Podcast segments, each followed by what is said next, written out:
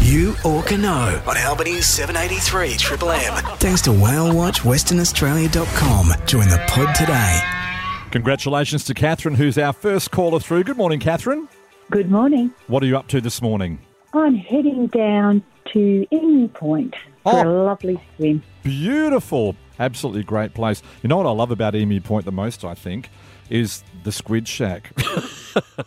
I went there twice last week. It was absolutely brilliant. I took friends there and they loved it too. I had the shark and the chips and the salad with it. It was just absolutely awesome. Anyway, Very nice. it, it really was. And I've been referred there a few times and I finally decided to get down there. But uh, anyway, we are going to talk about this whale name and you're going to tell me whether it's a real or a fake name. Okay, the Ridgeback Whale.